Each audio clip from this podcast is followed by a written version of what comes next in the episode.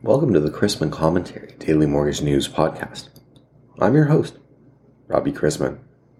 Topics on today's episode include benefits of technology, my interview with ServBank Sherri Higuera on how the servicing industry is investing in technology and innovation, and a look ahead to the latest Fed minutes. Thanks to today's podcast sponsor, Richey May. Richey May is a recognized leader in providing specialized advisory, audit, tax, technology, and other services to the mortgage industry for almost four decades. Among many awards, Richey May has been named a top 100 firm twice and is known in the market for their education and contributions to the mortgage industry. They don't just hire from the mortgage industry, they have the experts who build it. To experience how Richey May can help you transform your mortgage business, visit richeymay.com. Sorry the podcast is a little late this morning. I received an email from my IT department that I needed to change my username and password. It took me a few minutes to remember that I didn't have an IT department. Beware of those fishing expeditions. Technology. If it weren't for my pets or grandparents, I don't know what I'd do for passwords. There are obviously pluses from technology, of course, and speaking of which, today is Mortgages with Millennials with Kristin Messerli and myself, sponsored by National MI. Today's guest being down payment expert Rob Crane. Tune in every Tuesday at 10 a.m. Pacific to the weekly video show designed to empower mortgage professionals to tap into the millennial market. The show demystifies the psychology of first time homebuyers and offers strategies to win more market share with a key segment of the market. For today's interview, I wanted to welcome onto the show ServBank Sherri Higuera to talk about how the servicing industry is investing in technology and innovation. She's SVP of Servicing Technology at ServBank and is a trailblazing professional with a remarkable 25 year career in mortgage servicing, with the last 15 years focusing on servicing technology. She spearheaded groundbreaking innovations that revolutionized the industry, streamlining processes and bringing unparalleled efficiency to the forefront. It's no secret that the servicing industry has lagged in technology investment and advancements, especially compared to the origination side of the fence. In your opinion, why do you think that is, and how has it hindered the servicing industry? Yeah, th- so you know, customers and clients get the new shiny toy or the you know the the item with all the bells and whistles during the origination process only to go back in time with their digital experience once their loan is boarded to the servicer and you know servicing is traditionally a really low margin business so servicers tend to focus on squeezing all of the profits they can in kind of a short term, quick fix solutions without taking the time to design an end to end application or app uh, environment. And, you know, the rush to get a viable product into production causes an overall lack of well thought out applications and you know robbie what happens is is this is the result is the customers and the clients uh, experience this feeling of subpar servicing and so we know that in today's digital world, access and ease of use is critical, uh, and it has been ServBank's main focus. Yeah, let's talk about ServBank quickly here. I know ServBank's taken a more aggressive approach and has continually invested in its technology and innovation.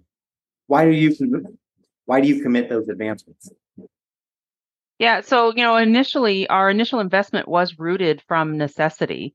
Uh, as we moved into the servicing space, it was clear that the industry uh, didn't have or didn't match what we had expected to uh, to have uh, as a, a servicer, and so what we could see or what we believed our customers and our clients and ourselves um, deserved was to have full transparency. We wanted uh, to be able to dig into a loan and have loan details. We wanted to be able to see our portfolio at a high level, and we just didn't have um, there was wasn't anything in the market that could provide that to us. And so we had to take a step back and we had to look and and realize that in order to prosper long term uh, we had to look past any of the short term thinking and we had to expend capital to invest in that technology up front so we knew that those investments would pay dividends in the long run for us operationally um, by decreasing our overall cost of service as well as our, our client satisfaction.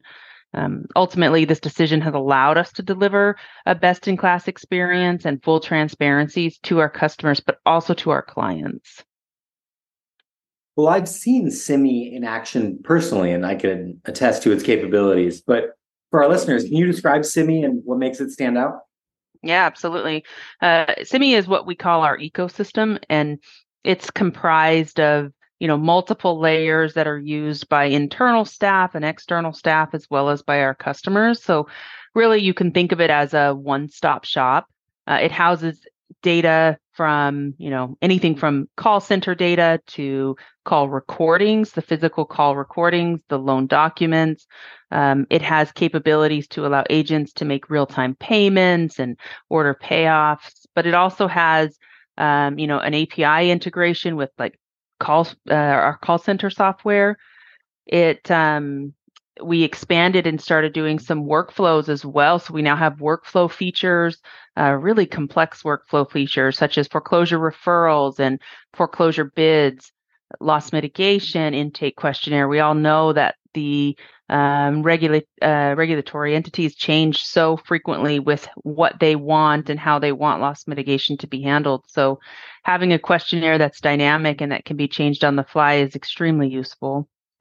Um, but recently, we started managing all of our complaints in Simi, and uh, it doesn't matter if it's a CFPB complaint uh, or if it's a complaint that was logged via social media.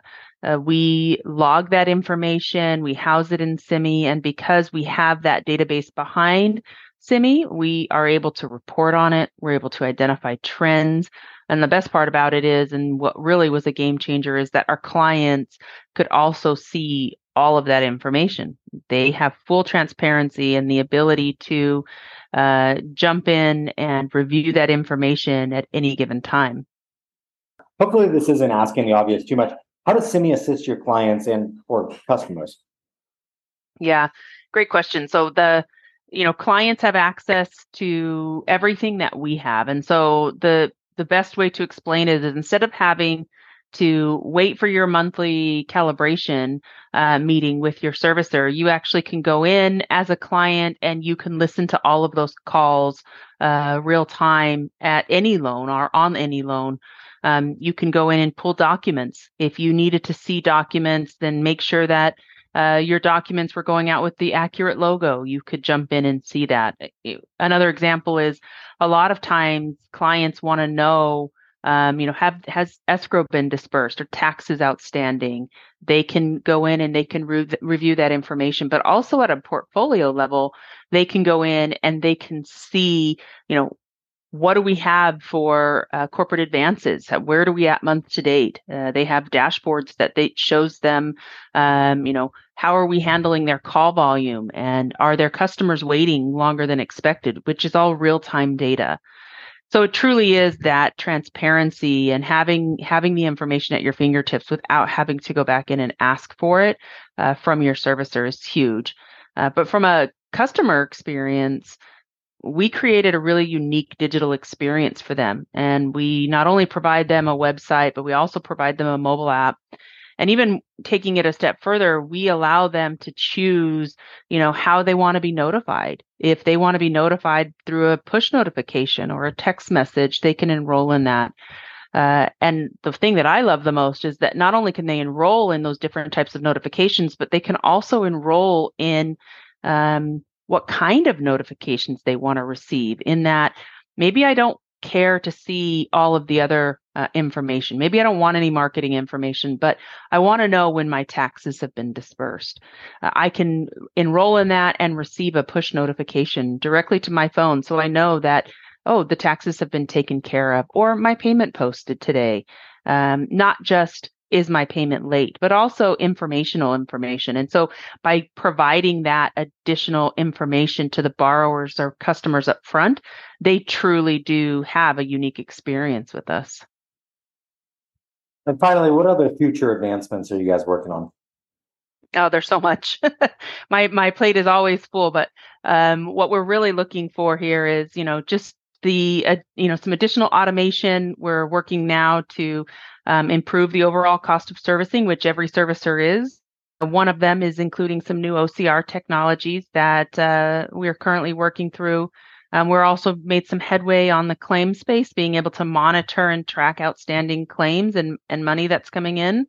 Um, and then the last piece is, is, you know, we've listened to our customers, we've seen the complaints, we've um, and and we know from firsthand experience, we're really trying to change the way uh, onboarding is happening with our our customers and and our clients, and to make that seamless. So when a a customer's loan has been sold, um, we can onboard that seamlessly. We know that our, our car volumes increase drastically when a loan is sold. Uh, and we want to be able to give that customer, that new customer, the digital experience before they've ever even boarded to our system. So that's some of the changes that we're making to our customer portal now uh, to assist in that uh, su- you know smooth transition. That's all really neat stuff. I wish you the best of luck with it. Sherri, thank you very much for taking the time to talk to me today. Oh, I'm so happy to be here, Robbie. Thank you. Mortgage rates are not the same as the yield on U.S. risk free treasuries, but we do use them as a benchmark. Remember, mortgages have prepayment and credit risk. The benchmark 10 year is yielding 4.23, a new high for 2023, and the 2 year is yielding 4.98. Have the Federal Reserve's actions had the desired impact on the economy? It's certainly a debate. With little in the way of economic data to open the week, investors looked ahead to Thursday's release of the July Federal Open Market Committee meeting minutes for clues on the Fed's next move. Some recent Federal Reserve officials' remarks point toward the FOMC refraining from softening policy in the near term. Prior to the release of the minutes, pricing in Fed funds futures implies the FOMC is likely to pause in September, while the probability of another 25 basis points hike in November is around 1 in 3. This week doesn't have much in the way of market moving data. However, we will get housing starts, retail sales, and the index of leading indicators. Inflation data released over the last week continued to show elevated yet easing prices. Consumer prices were up 3.2% over the last 12 months, while core CPI increased 4.7% over the same period. Shelter costs rose at a slower pace, while prices for services saw a modest increase.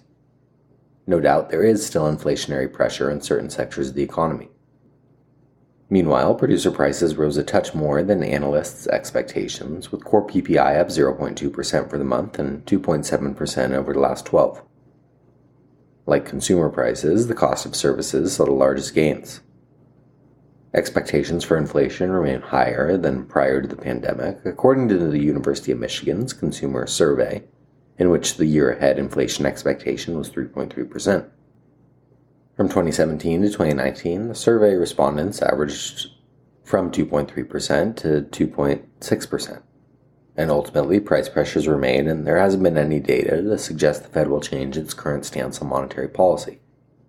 Today's economic calendar is underway with retail sales up 0.7%, much stronger than the expected 0.4%. Empire manufacturing and import export prices were also released, but the focus is on retail sales. Later today brings Redbook same store sales, June business inventories, the NAHB housing market index for August, and remarks from Minneapolis Fed President Kashkari. We begin the day with agency MBS prices worse an eighth to a quarter, and the 10 year yielding 4.27 after closing yesterday at 4.18% due to the strong retail sales figures. Let's wrap up with a joke and some housekeeping. Well, apparently this isn't a joke, and I'm sure some of you wouldn't won't find it funny, but I just learned that in blackjack, a 17 is called a mother-in-law or the mother-in-law because you want to hit her, but you can't. Uh huh.